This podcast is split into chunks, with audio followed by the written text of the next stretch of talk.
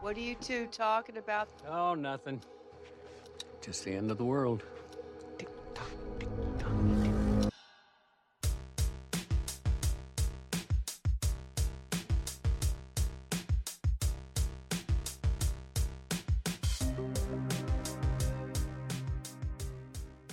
Hello and welcome to a brand new episode of Who Pods a Watchman. I'm Grant, I'm Clay. And we are talking about episode five of the the series. This is the halfway point, Clay. Yeah, we're more than halfway there. Yeah, I know. I know some people might have been wondering if we're doing a skit this time. is this a skit? Did we get a lot of messages on the skit? Uh, no. Okay, we got zero messages. I, I feel like people just wanted to uh, forget that the skit ever happened and just move on with their lives. I'm sorry for doing that. Yeah. Yeah, yeah. I'm not. I'm gonna do more skits, so you guys are just gonna have to deal with that. Suck it. But we are talking about episode five of the podcast of the show, Little Fear of Lightning. Backwards. What? Yeah, backwards. I mean, it was written backwards. It Right. was pretty sweet. I don't know what. I didn't look up what Little Fear of Lightning even refers to. I don't know. I need to check that in a second. I don't know. But yeah, we're going to be uh, discussing this episode. And if you guys are new to the show, I mean, welcome, checking out uh, episode five of us, but awesome. Glad to have you guys here. We are a weekly companion podcast for the Watchmen miniseries, and we like to do a breakdown and review.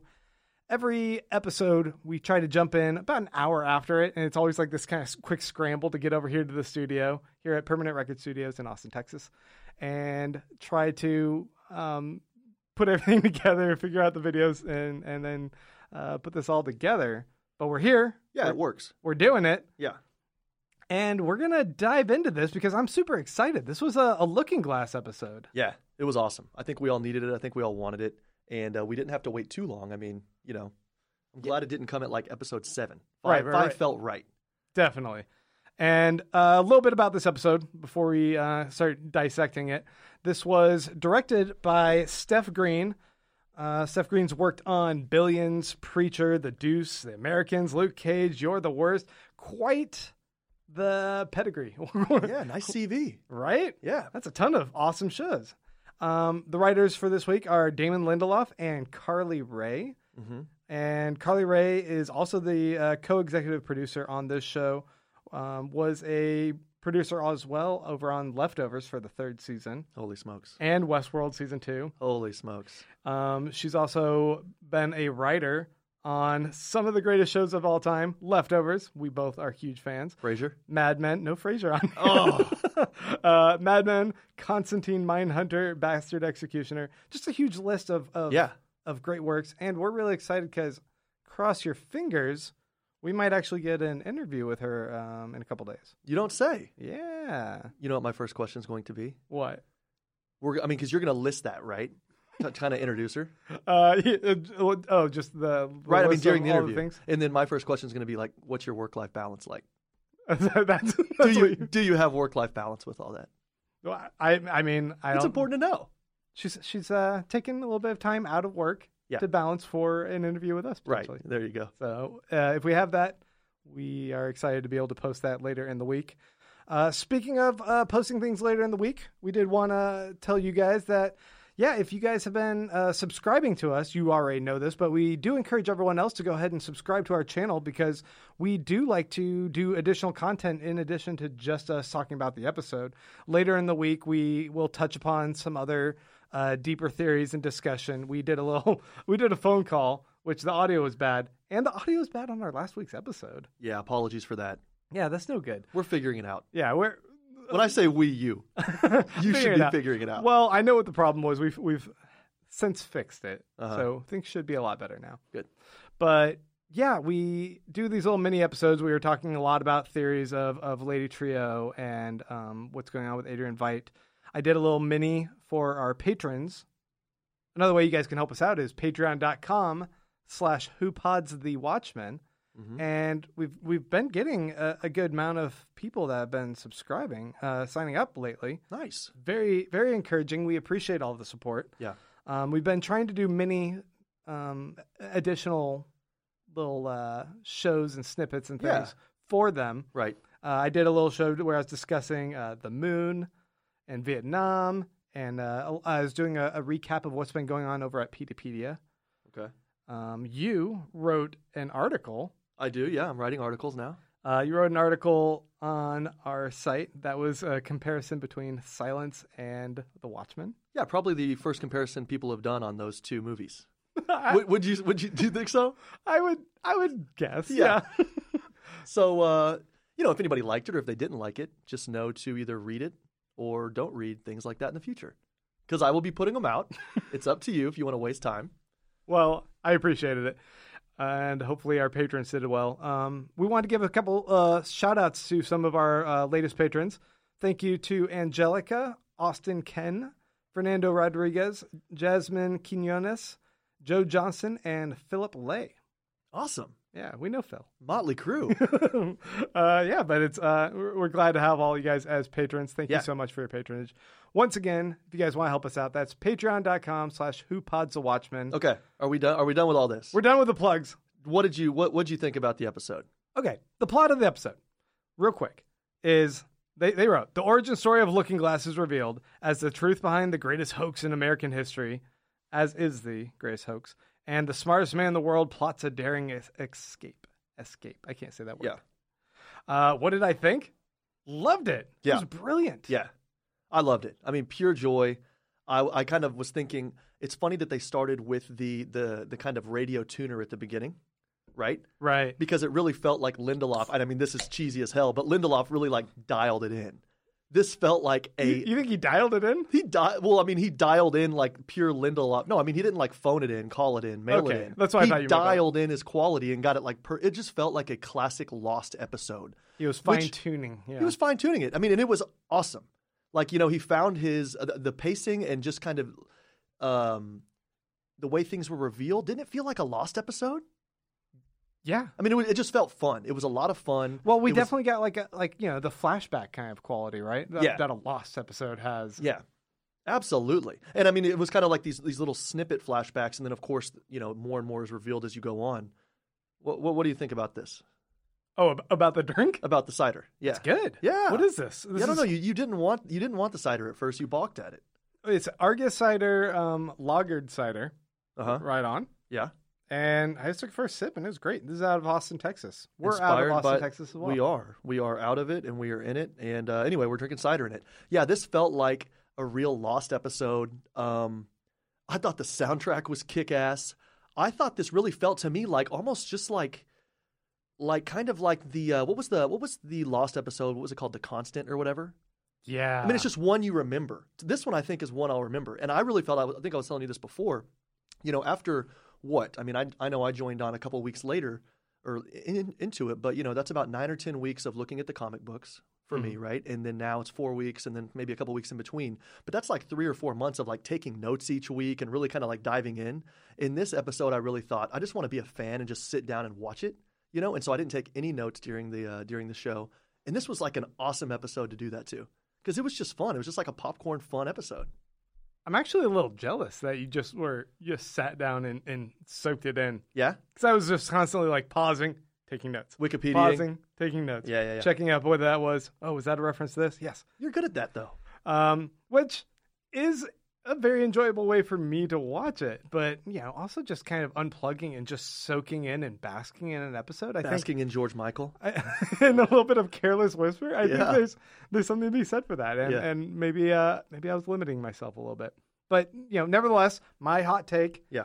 I thought this was a, a powerful study on um, character for Looking Glass. I think they did a lot of um, pretty big reveals plot wise Yeah. about like what's been going on. Like we have a lot more insight into Senator Keene and into the Seventh Cavalry and what their mission might be. We have um, answers into uh, what happened with Judd. That- I mean, we Yeah, already have yeah. a, a much better idea of Judd and his alliances now, and I, I think a lot of that is is kind of um, queuing things up. Like I, I heard that by the seventh episode of this. This is nine episodes. By the seventh episode, it was going to pretty much be in a place where, all right, we've we've established a lot of the. we're starting to wrap up and do info dumps and like Yeah. um, solidify what the plot was, and now we're just kind of moving toward the finish line. And I feel like this episode already did a lot of the heavy lifting while gr- doing it so gracefully and doing this really introspective study on the character of a a, a lovely and damaged man. And it's funny that I think we we should have expected that. You know, I mean, looking back on it now, Mm. he he wasn't a bunker when we saw him last week. You know, and we and he was taking and developing photos of squids. We we you yeah, you could already tell that this guy is You could already tell, but I didn't. I don't think I spent enough time thinking about that. You know, and now of course it all makes sense. And I love that they visited it and did it in such a way that, like you said, but they it was a really deft approach. You know, I don't know, it just felt good. the idea that he is a tinfoil hat wearing conspiracy nut Mm-hmm. literally Yeah. he wears this foil which um I, I wrote down the name but i forgot what exactly Patent pending from EDS, yeah extra dimensional security. Um yeah uh, he wears foil lined hats and he has his mask which block out psychic waves and that's Mhm. what allows him to sleep easier but before like i just want to i want to jump in and talk about that cold opening Yeah.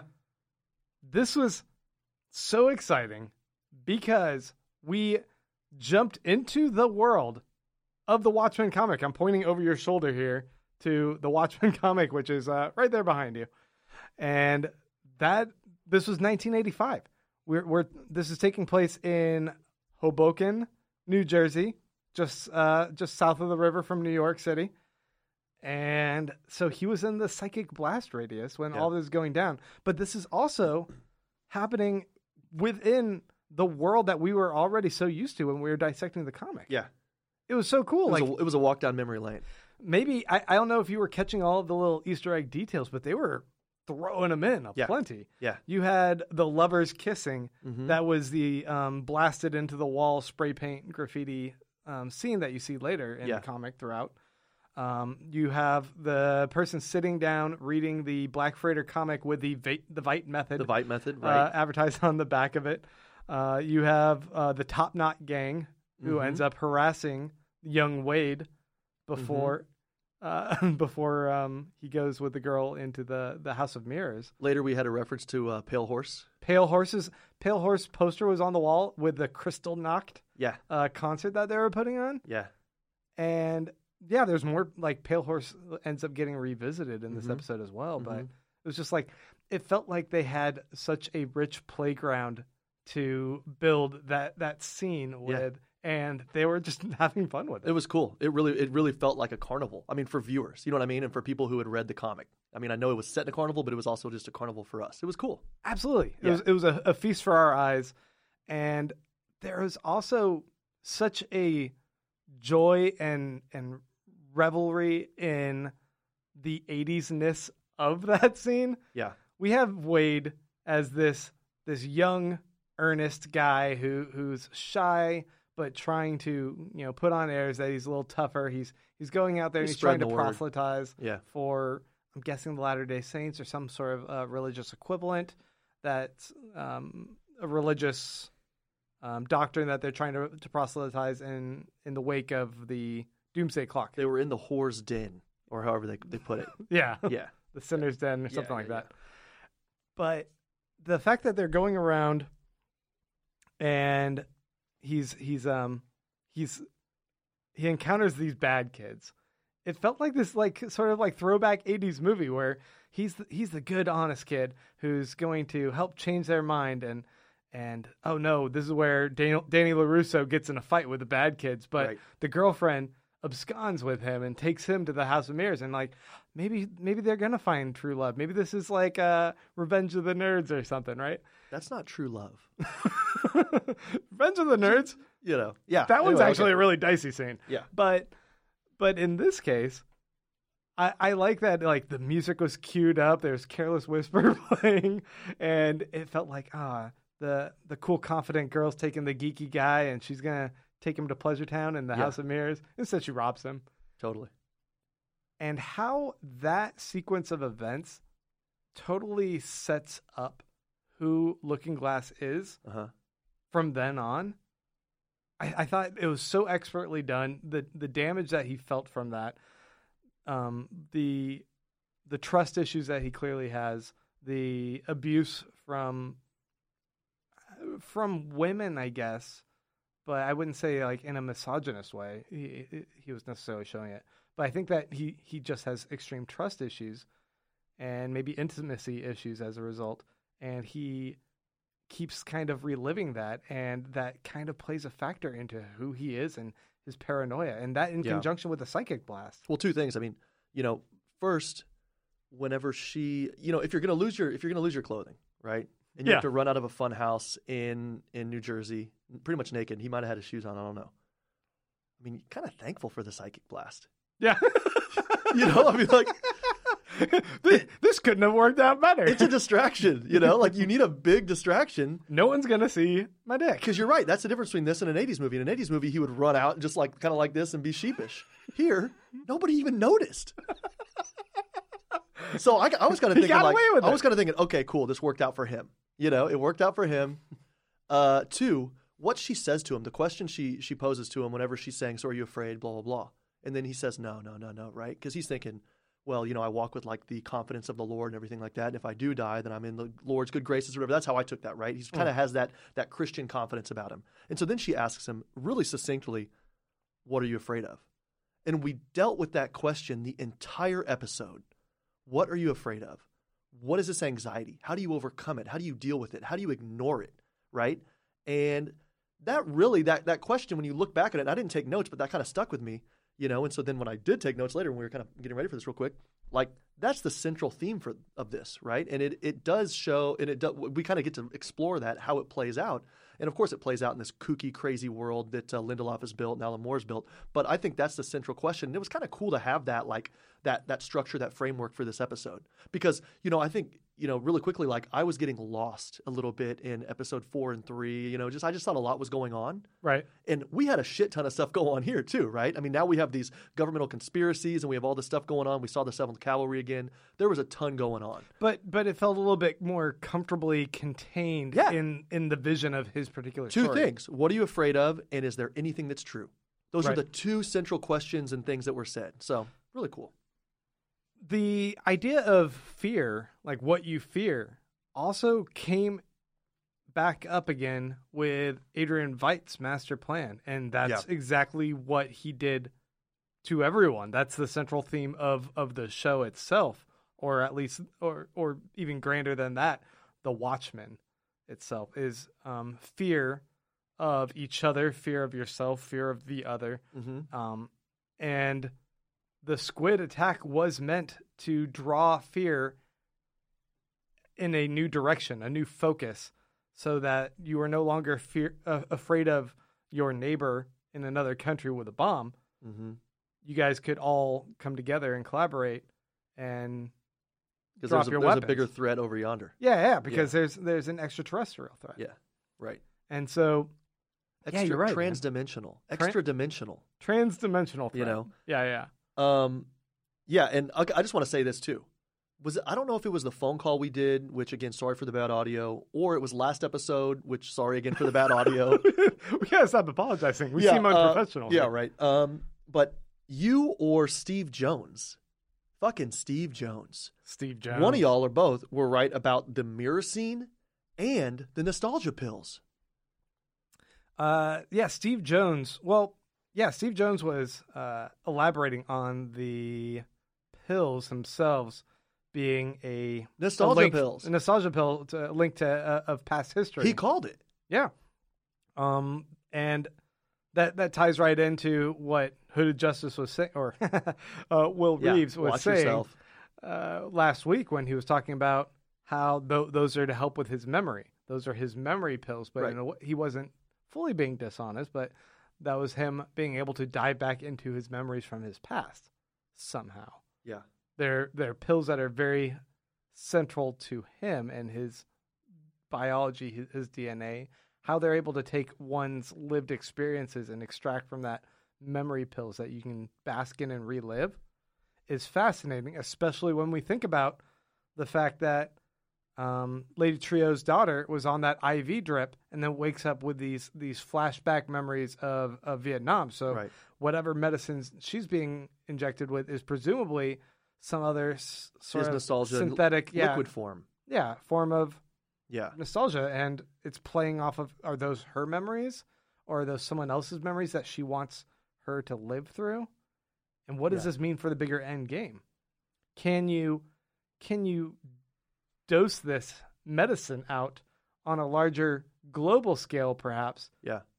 Not through medicine, but through a millennium clock. Holy smokes! Kind of give everybody micro doses, Micro so you don't revisit the awful stuff, but you're kind of like, oh yeah, I like tomatoes.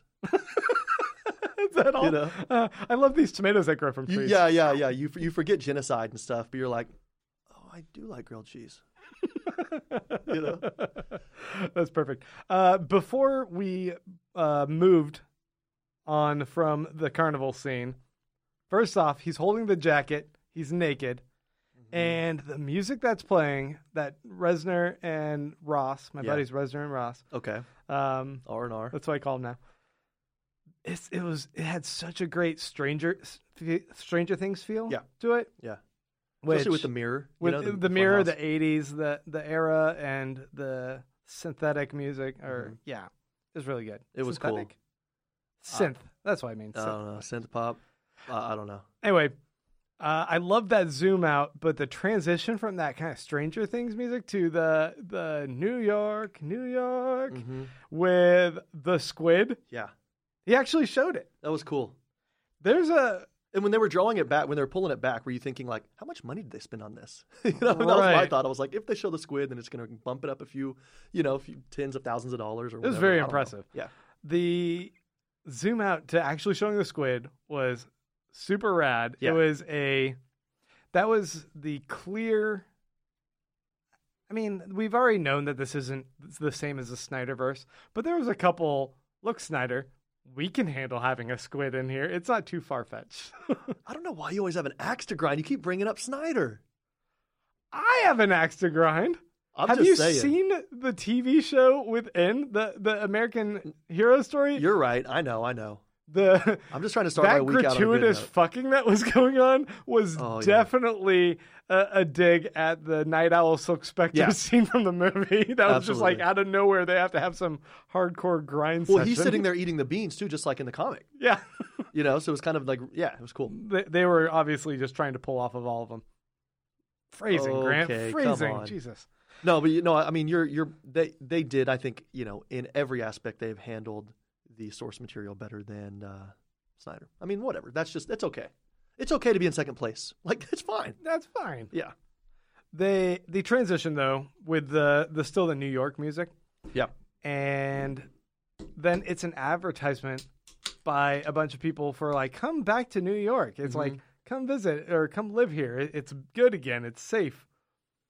I I love how I hadn't even considered how damaged in a way like The real estate industry would be. like it, it's treated worse than yeah something like like Detroit. It's like Hiroshima or something. It's like it's an untouchable land in Yeah. a way, right? But this is not. It's New York City, and Mhm. like they have to try and solicit people to come back there and try and rebuild it to what it was. I'm like, oh yeah, I guess a lot of people wouldn't want to fucking live there. Yeah. I mean, at least like you know, like California and Chile and stuff are they could always fall off the, you know, the west coast of the of of, of America, both North and South America. Right. But I mean, those are like really beautiful places. Mhm. You know, great beaches, cool volcanoes. You can go s- skiing, whatever. I guess you can go skiing from New York too. But New York really doesn't have that much to offer. Yeah. I mean, I'm sorry. You know, it's not like Northern California. Well, it's the the dense. It's the density of people and all the culture that that's what makes that. it cool. So if you And don't so- have it, yeah, yeah. yeah, but uh, I thought just the consideration of that, I was like, oh yeah, I hadn't really thought about what that would do. So do you think that that was? Do you think he was right? I mean, he's usually right about reading people. Do you think he actually did read those people, or was he kind of like Projecting. projecting himself? See, that is fascinating because maybe he was bullshitting him because his fear Yeah, is greater than just reading those people. Even if those people are being genuine, he might not want anyone else to go there because he might feel he's sending other people to their death because that's a, a haunted land. yeah. And you know what? That that's an interesting thing. I kind of thought when I was looking at Wade, kind of writing down my bullet points of of of his personality here. The first one I think was vulnerability. Before and you know we saw him vulnerable when he was like crying in the car and stuff like that when he said that great line about oh i don't care then why is there a tear under my mask? or something right? I mean right. awesome line jesus. But here we actually saw him vulnerable like as a human being like looking at the mail you know what i mean? He has like spam and all this or not you know i don't know whatever.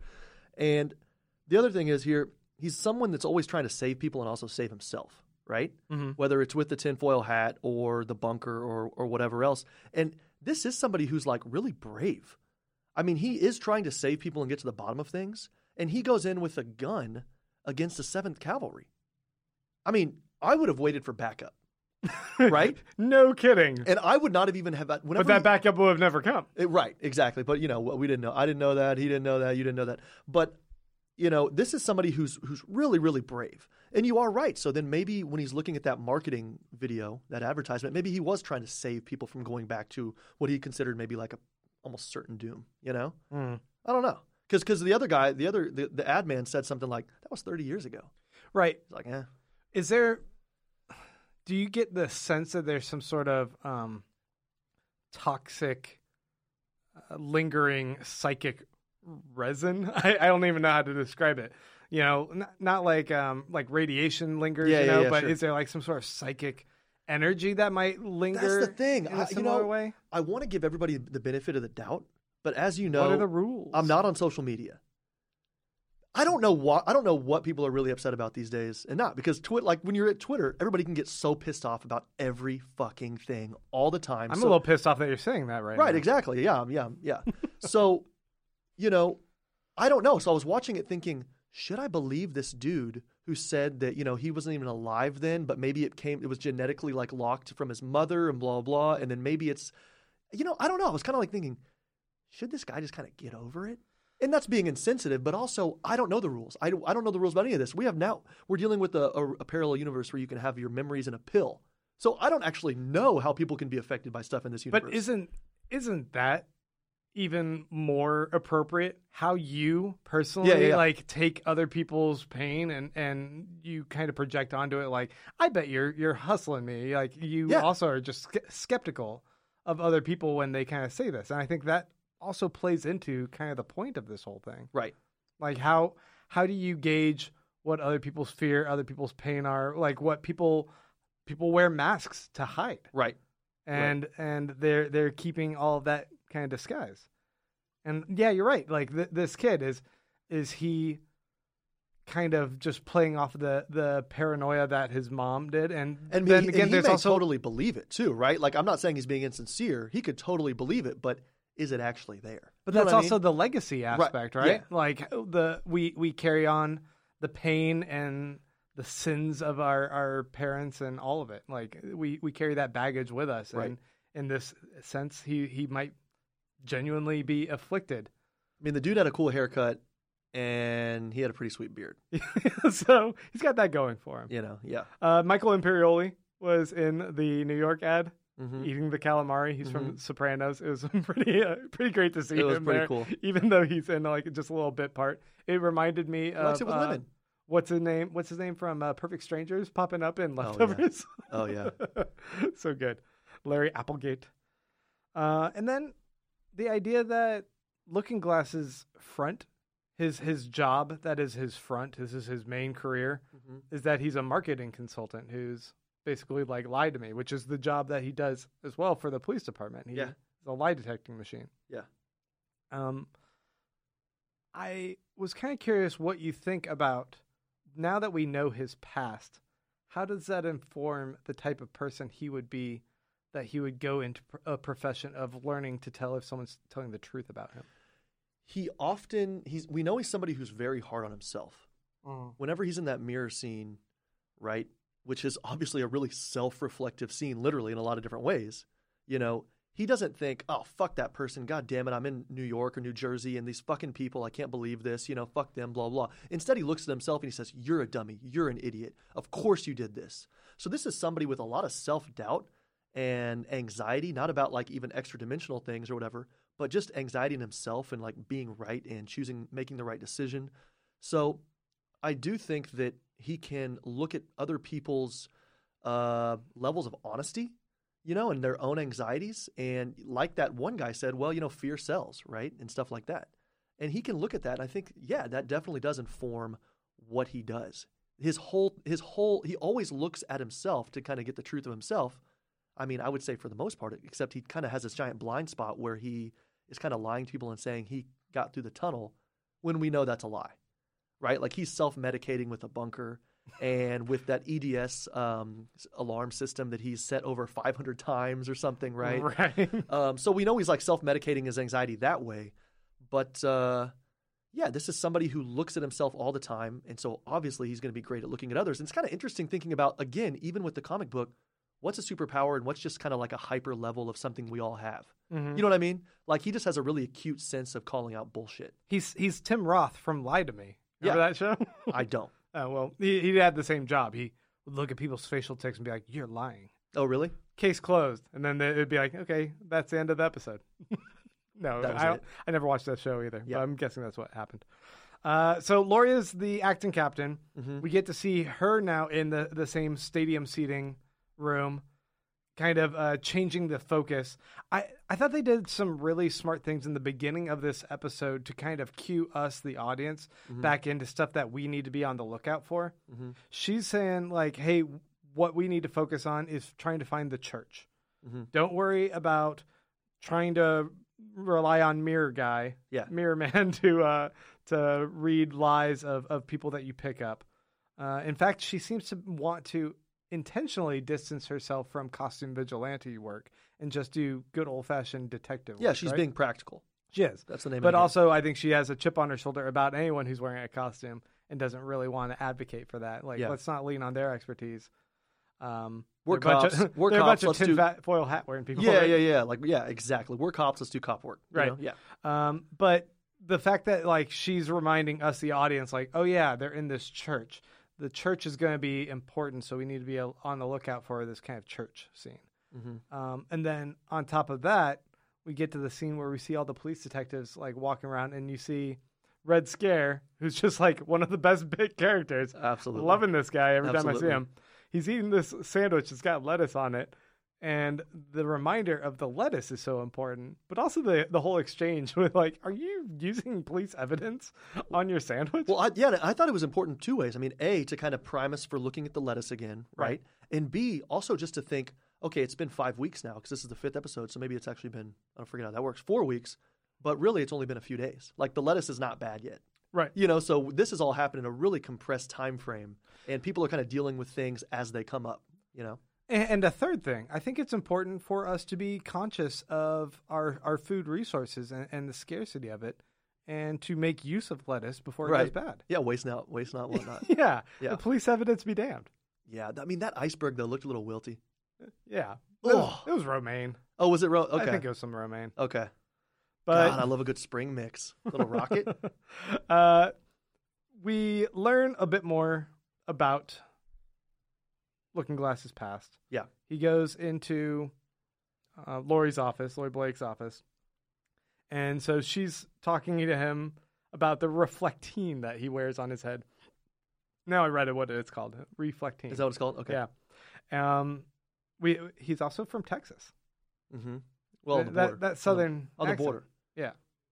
But- that brings up my cubes moment. Yeah? That brings up my cubes moment. Is it that mustache of his? Big It's not. It's not. It's actually his pronunciation of the word Tuesday. What did he say? Tuesday. Tuesday? T O O S D E E. Is that And he does it so well. And I think we actually had a viewer, listener, whatever. She mentioned the fact that she thought that um, uh, what's the senator's name? Senator Keene. Yeah. She thought that his his accent was a little overdone. But I have heard people, and you know, to Wade's credit, I mean, what's the dude's name that's behind Wade? Tim Blake Nelson. Fucking awesome. He's amazing. You know, and I apologize for not knowing his name. I just don't know anybody's names.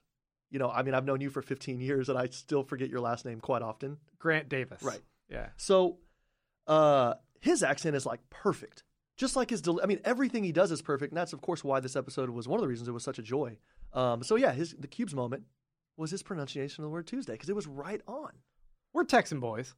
Yeah, I mean, okay, And but you more so than me. Like you've grown up here your whole life. yeah.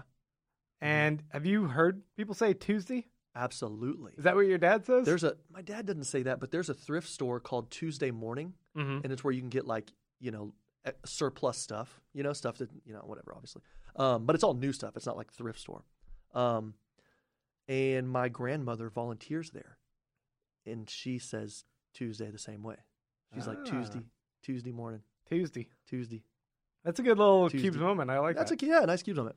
The uh, for anyone who doesn't know what a cubes moment is, it is when you find something that is just interesting, delightful, something that resonates with you. It's in reference to the green sugar cubes from Watchmen, which Clay delighted in. Yeah. That was your favorite. Now it's a thing. Yeah, yeah, yeah. Okay. Uh, okay, so there was another moment. Like, I mean, they did a lot of a great job reminding us, the audience, of a few things that allow us, in a way, to be like the detectives along the way. Yeah, yeah. it, it's like validating when we see the lo- the romaine lettuce drop off. The oh, truck, right? totally. I got so excited. Aren't you Yeah. like, I Oh know, my god, that I know before. But even before that, didn't you think the truck looked similar? yeah. Oh yeah, and I thought it was. and I right was like, oh, we can't see who the driver is. Oh my god. yeah. Holy shit. Uh, so I thought that was perfect. We also find out from when he's when uh, Laurie's talking to him that Laurie's direct. She's like, "So what's up with the pills? I bugged your desk," which the bugging of the desk beco- becomes very important at the very end. Yeah. too. Yeah. So it was a a great um a great moment to like foreshadow these other events that are going to be the downfall of of Sister Night. Yeah. in a way. The episode was structured wonderfully. Yeah, Yeah. I, I love that. I love how Laurie Blake had, had how Jean, Mar- Jean Smart's playing her, but how she just doesn't give any shits. No. Yeah, she's like, "Oh yeah, I bugged your desk. No biggie. I'm not. I'm gonna tell you straight up that I did this." And also, you're going to sit across my desk, right? Mm-hmm. Uh, and I'm just going to kind of talk shit to you and your whole persona and everything that you stand for and do.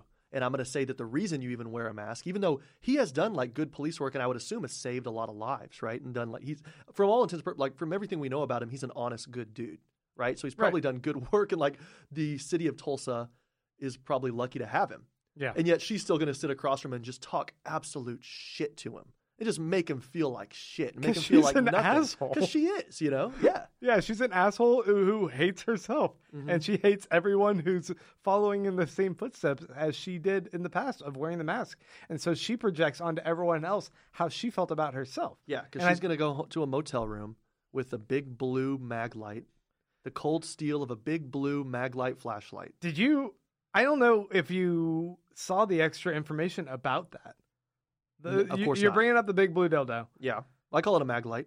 Yeah. Peteypedia Uh-huh. had the diagram of the, the the schematics for how that was built, and it was built by a company company called Merlin Core. And what's interesting about What's interesting is that yet again you're talking about a big blue penis. it's my favorite part, man. That's what's interesting. Why do I leave my house on a nice Sunday evening to hear you talk about penises? I'm tired of it. you know why. Yeah. But the, there was two documents that were released for episode four on Peteypedia, and one was this schematic for how that was constructed. It's got like all these notes. It's very technical, and it's like make sure you wash every night after use or whatever, like little details like oh, that. okay. Sorry, but it also has an interrogation with Laurie right after she gets picked up in 1995 when her and Dan get picked up Oh wow. Okay. and it's the notes that are, that are there. There's some that are um, uh, scrubbed out, so you you can't read certain stuff. It's redacted, but within that, we learn a bunch of really interesting details, including that they were picked up in 1995 after they clearly were in disguise uh, in their costume personas, um, stopping Timothy McVeigh from bombing Oklahoma City Holy smokes. she uh, discusses how um, Merlin Core, uh, how the suitcase she she's carrying a suitcase at the time. It's the same silver suitcase. They're like, "What's in it? Give us a combo." She's like, "I- "It's a big blue dick is in there." And they're like, "Why would it be a big blue dick?" She says, "My ex boyfriend Dan Dreiberg made this as a big fuck you to me when we broke up because he thought I was still pining after my other my old boyfriend, Doctor Manhattan." So what she's carrying isn't that she bought this big blue dildo for herself. It's it's like this last kind of vestige Mhm. of her failed relationship with Dan Dreiberg after he wanted kids and she didn't want kids, is what she says. Can we talk about that for a quick second? And isn't I mean, it's it's like so much more profound, I think. like what it means. yeah, like you're her right. It's- opening it's, that. not just like a shock jock moment. yeah, she's It's- not. yeah. She's not just like horny for a big blue dildo. Every time she opens that, it is like it is a reflection of the failed relationship and how how lonely she feels now because he wanted something, she wanted something else, and he couldn't take that, and so he spent time making a big blue dildo for her because Oh, he's insecure as well. because he's which insecure as well. We knew he was insecure But all throughout the comic. She now has, and this is another moment here. This is not a Cubes moment. hmm Uh, the owl that never gets to see the light of day, which she obviously still has thinking about Dan. Yeah, Right. Maybe it was theirs together. And I thought that, yeah, maybe so, huh? Get them. I mean, thank God she got the pet. You know, Yeah. during a breakup, like I mean, Well, you, as you know me, like he's thank in God jail. you get the. Yeah. so, um, I felt bad for that owl, but now I'm thinking that owl's pretty damn lucky after seeing what happened to the dog this week. I mean, you, you don't have pets, but that had to like not that didn't rub you the right way, did it? there is there's something in script writing called "Save the Cat." Uh huh. Okay, I don't know. This. the uh, the idea that um, if you put like an animal in danger, Mhm. um, then you try to rescue it. People are going to root for the person that's rescuing the animal or rescuing rescuing. Yeah, because people have you know investment, an emotional animals. investment in that kind of thing. More than people. and it, it's also like a good kind of um, shorthand for like pointing out people that are bad guys, like Oh, uh, like people that are like endangering someone like that. You want you want that kind of risk. Here, in a way, it's like it's such an afterthought. Like the Oh. put the puppy in the incinerator and don't even think about it. Like, oh, do you want this puppy? All right, burn this on to the next. Oh. So, it was it was comedic. It was dark humor and like, yeah. It was funny, but it was also you're awful. you're very you're very much an animal man. Uh, yeah. How how did you feel?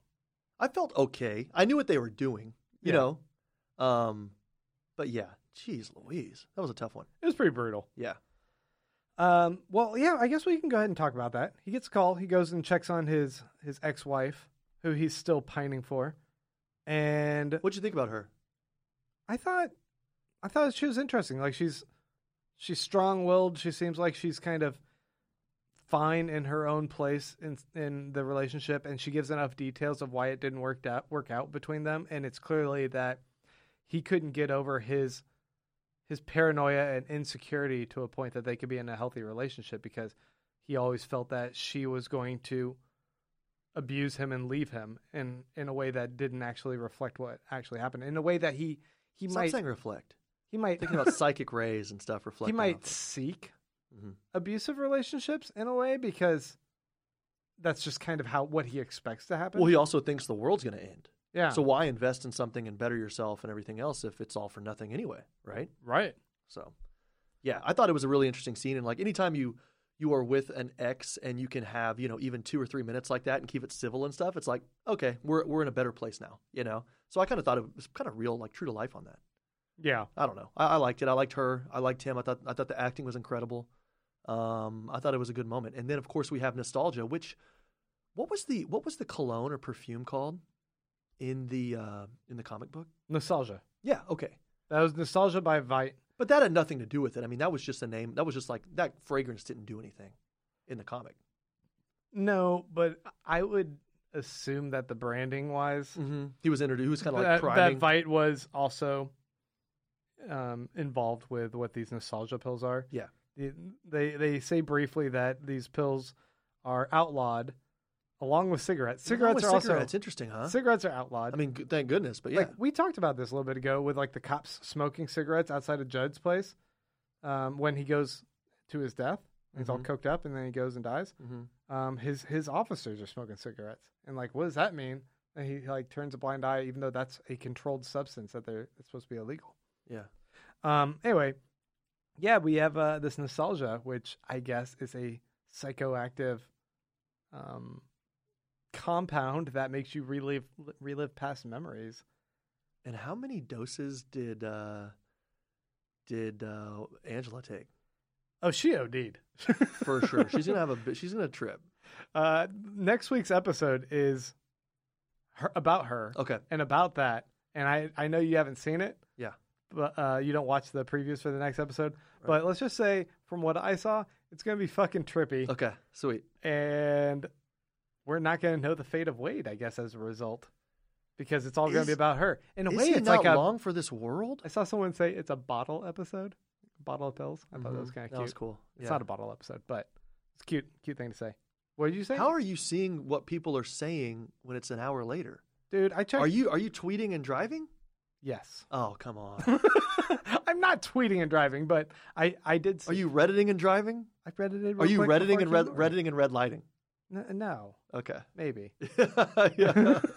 No, that's pretty good. if But that's another thing. if thing Looking too. Glass was here, he would tell me what, That's a- what's true. there. Speaking of good writing, Yeah. right? I mean, we we have such a great episode with Wade, and at the, at the end, it's not enough for him to just throw the thing away and think, okay, great, you know, he he learned something and now he doesn't have anxiety. It's, you know, then of course he goes and picks up the EDS alarm system from the uh, from the trash, which I was thinking, cool. That means it's kind of like detailed. It's it's not just it's multifaceted writing. Like this is probably what somebody would do. His anxiety's not dead yet. He's he's kind of like insurance policy. Okay, I don't know what's true right now. I asked Angela that on the phone. I don't know if I really saw what I saw and what's true. I mean, I just had a senator tell me about this crazy conspiracy. You know, um, I might as well have the alarm system. And so I was thinking, cool, good end of the episode. And then they have the cavalry come out, guns a blazing, and I'm freaking the fuck out.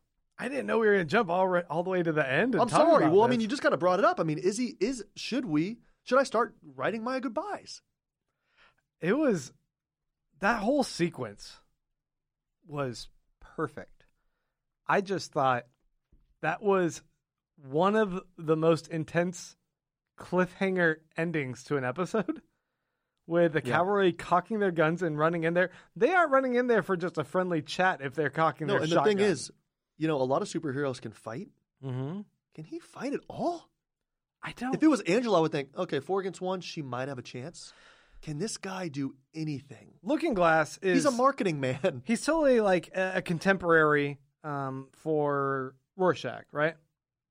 Yeah, no, You don't think? kind of. I mean, but I, I, I okay, before this episode, yes. With this episode, no. Okay, I, I would say in a way like he he mimics and mirrors in a uh, a lot of a lot of what people looked at for a hero in Rorschach. Yeah, okay. He's a small little runt of a guy uh, that Yeah. puts on this mask and that wears that as his skin all the time. It's it's more than just a costume. It's it's an identity. It's a He's persona. he's Rorschach light. Yeah, but he is like all the positive. He's all the good reasons that you should want to root for Rorschach instead of what Rorschach actually is, which is kind of a scummy dude who was determined, but he's he he's got a lot of problems, and I don't find a lot of those same problems in Looking Glass. I agree.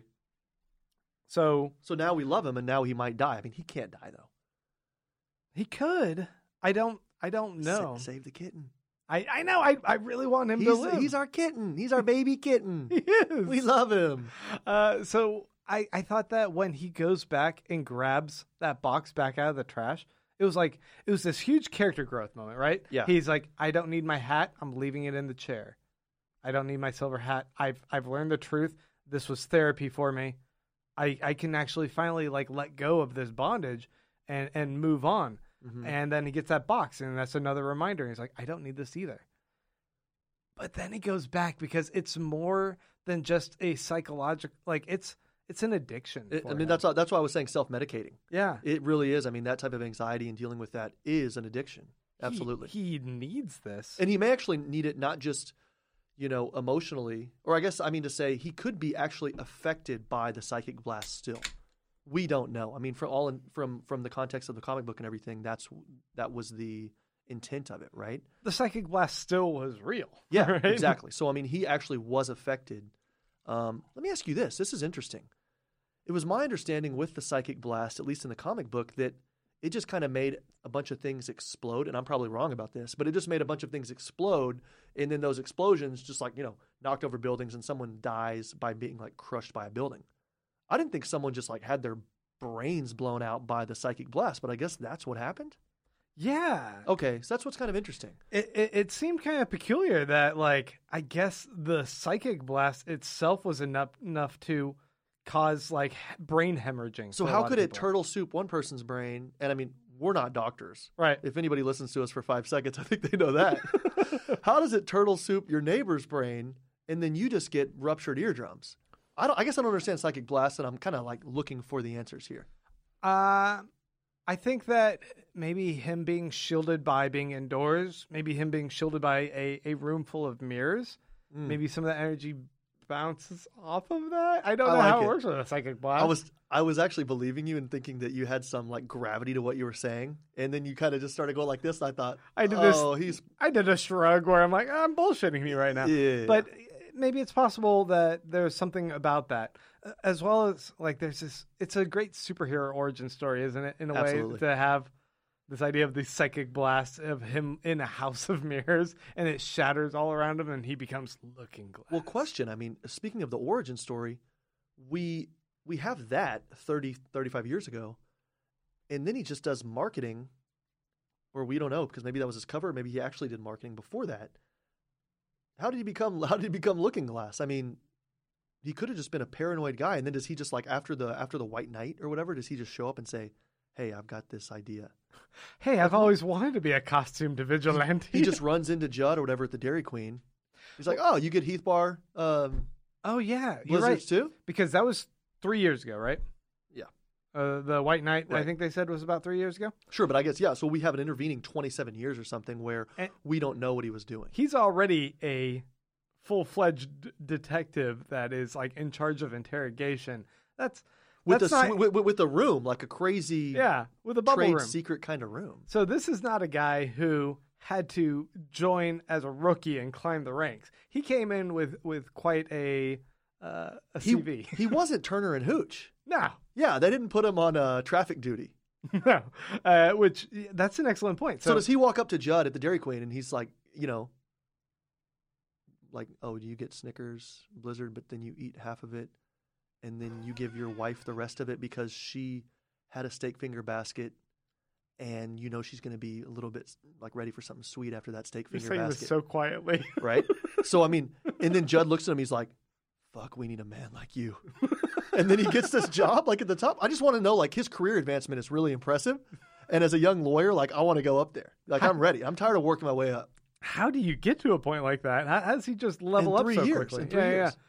But you're right. I, I assume that he must have always had this sort of paranoid schizophrenia to a degree. Um, Not schizophrenia. I don't know. What, what do you mean? I mean, I don't, maybe I don't know what schizophrenia is, but I mean, I mean, is he not like kind of projecting sort of imaginary um, paranoia on things? I, No. I, I'm not sure how this is his, it's manifesting did he heat up the beans? in Let the me- can. let me tell you in something. the microwave. That's bad for the microwave. Oh wait, did he heat it up in the microwave? I, I, I don't remember the microwave. no. I Because I- here's here's what I mean to say. okay. Here's what I mean to say. If you're somebody who puts a uh, tinfoil kind of hat on Mhm. and then a mask on, as soon as you take the hat off, you think, okay, I'm in my house now. I can put the whole mask on, right? Yeah. I'm kind of thinking, okay, like we all have our things. You know what I mean? Like we, like every day's a struggle. Like we all have our problems, right? Right. I get it. Like I get that. If you sit down though and eat a cold can of beans and you don't use a bowl and you don't even heat it up, I don't get that. Like at this point, I'm, I'm thinking so so No, your, but- but you know your what I mean? argument is that uh, wearing a, a reflective mask Listen. while you're in the shower No, no. that's not crazy eating a cold can of beans you're a lunatic listen. Okay, you have a great Thanksgiving party. okay Okay, no, I mean you do. I like do. you have an annual Thanksgiving party. It's fantastic. I'm I do. looking forward to it. Okay.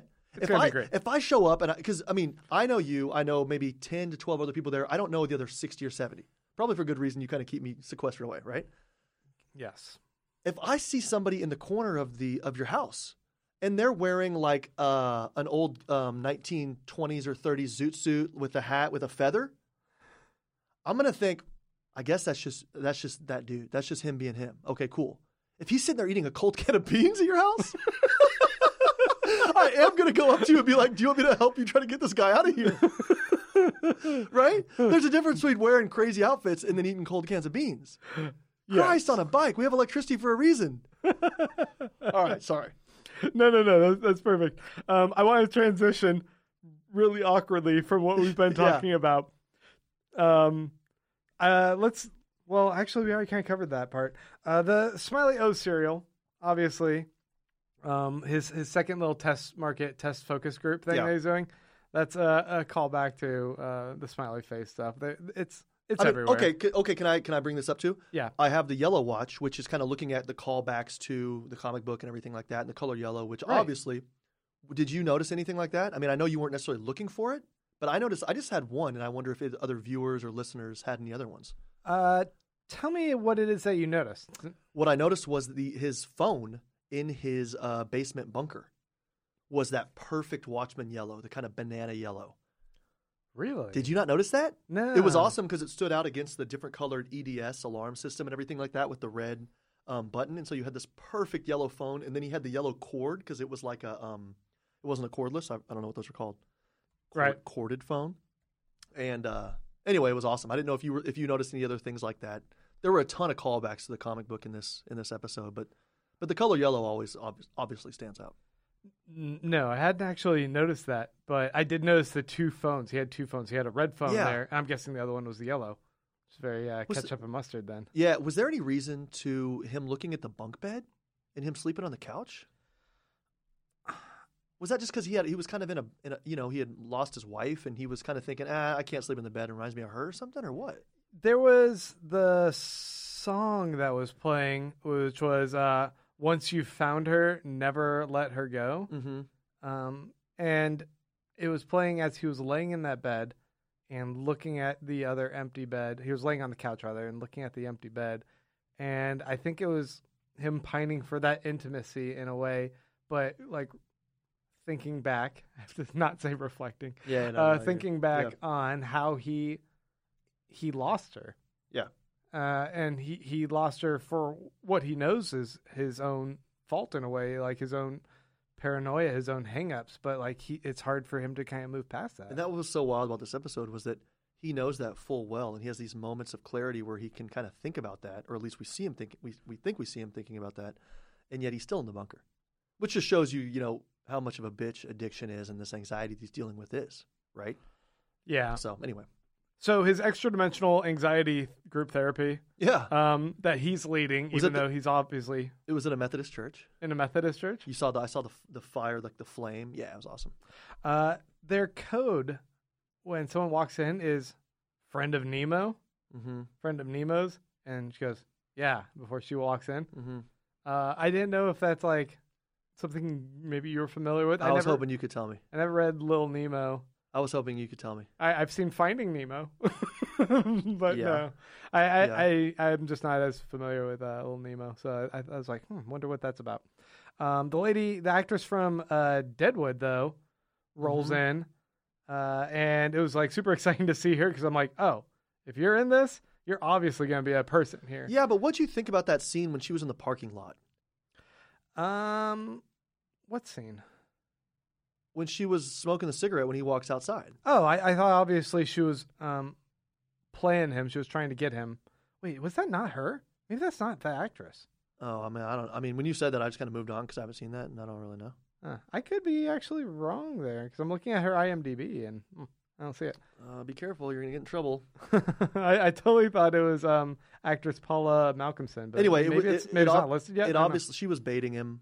The scene was a little slow, but I mean, it was probably supposed to be slow because that extra two seconds or two, whenever he's about to get in the car, you're thinking, "Oh no, there's something more here," you know. right, I right. mean, that, that's kind of how it's designed to be, but kind of slow.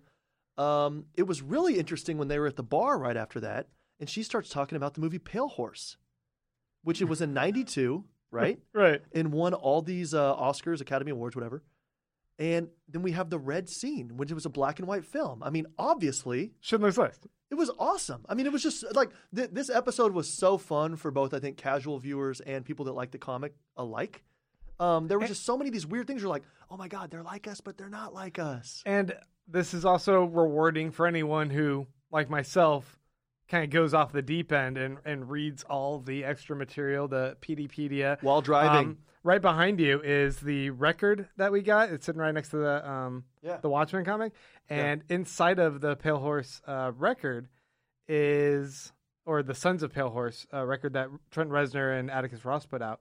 There's this um, uh, pamphlet, this this uh, what, what do we call it? Um, article that was written detailing the history of of, of the band uh, Sons of Pale Horse. Yeah. and it actually mentions a lot of the inspiration for the, the Spielberg movie, Yeah. Pale Horse. It goes Yeah. into that a bit. I I wasn't clear when I had read about it in that pamphlet that this was actually sh- um, his version of Schindler's List, and said he did it about the traumatic event Mhm. of of that was revolving around this band at the time of, of the squid attack, and yet he still kind of uses the same visual cues of of a little girl like running under the tentacles, and it's all black and white except for her in red. So when he was in like when he like powerful. when he was in USC or UCLA or wherever he was in film school, he, he was thinking like one day. I mean, I don't know if it's going to be like Nazi Germany or it's going to be post Squid Attack. There's going to be a girl, you know, or there's going to be somebody.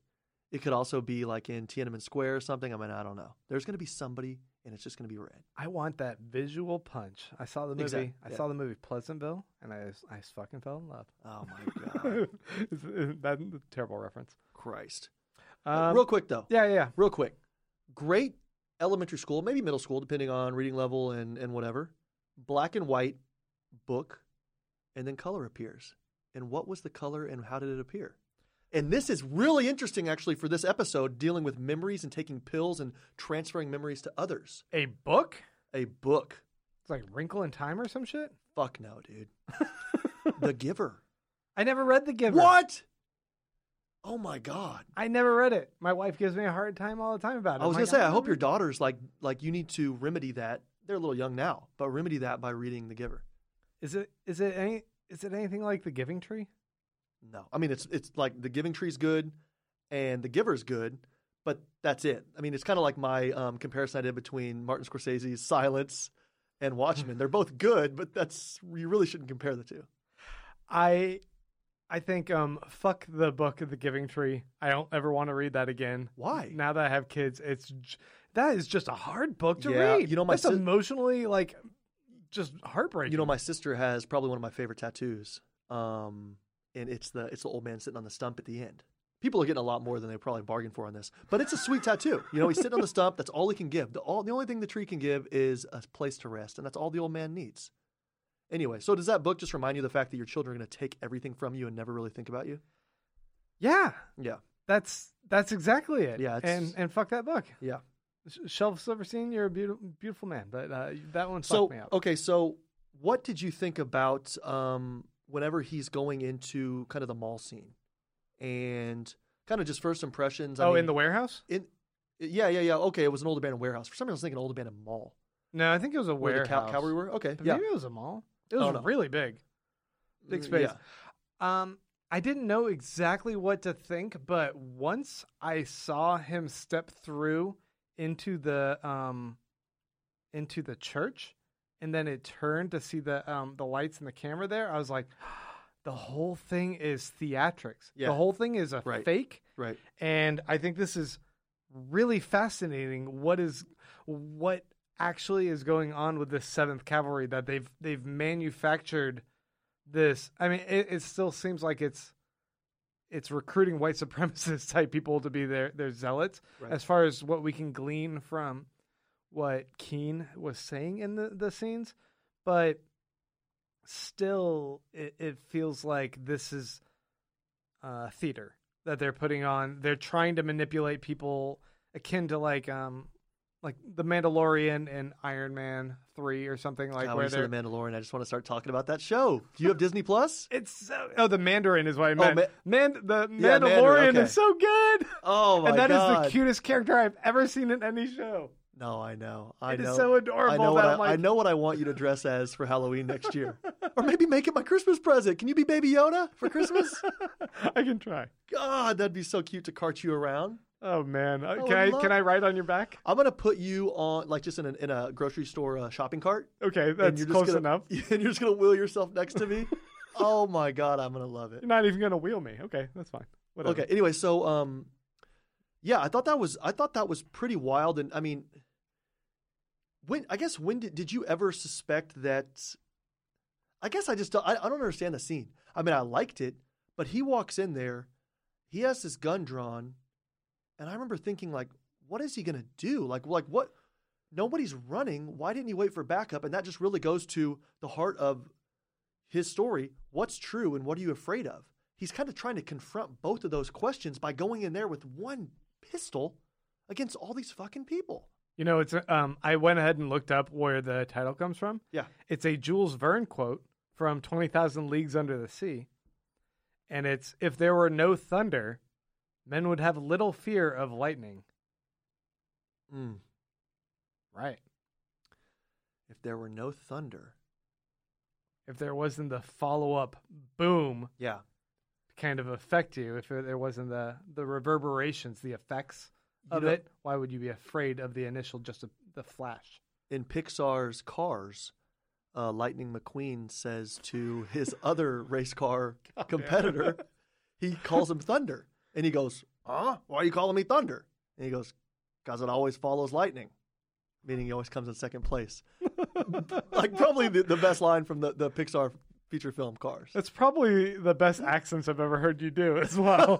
Nailed it. That was Yeah. just beautiful. Okay, sorry. So, So yeah, we we have them teleporting these balls everywhere, and um, what you if you're familiar with the comic, you might remember that Doctor Manhattan is able to teleport himself Mhm. from place to place, and Adrian Veidt, in seeing this, ends up working alongside Doc Manhattan in order to develop technology for the world. But his ulterior, secret ulterior motive was to try and replicate a lot of the abilities that Dr. Manhattan had.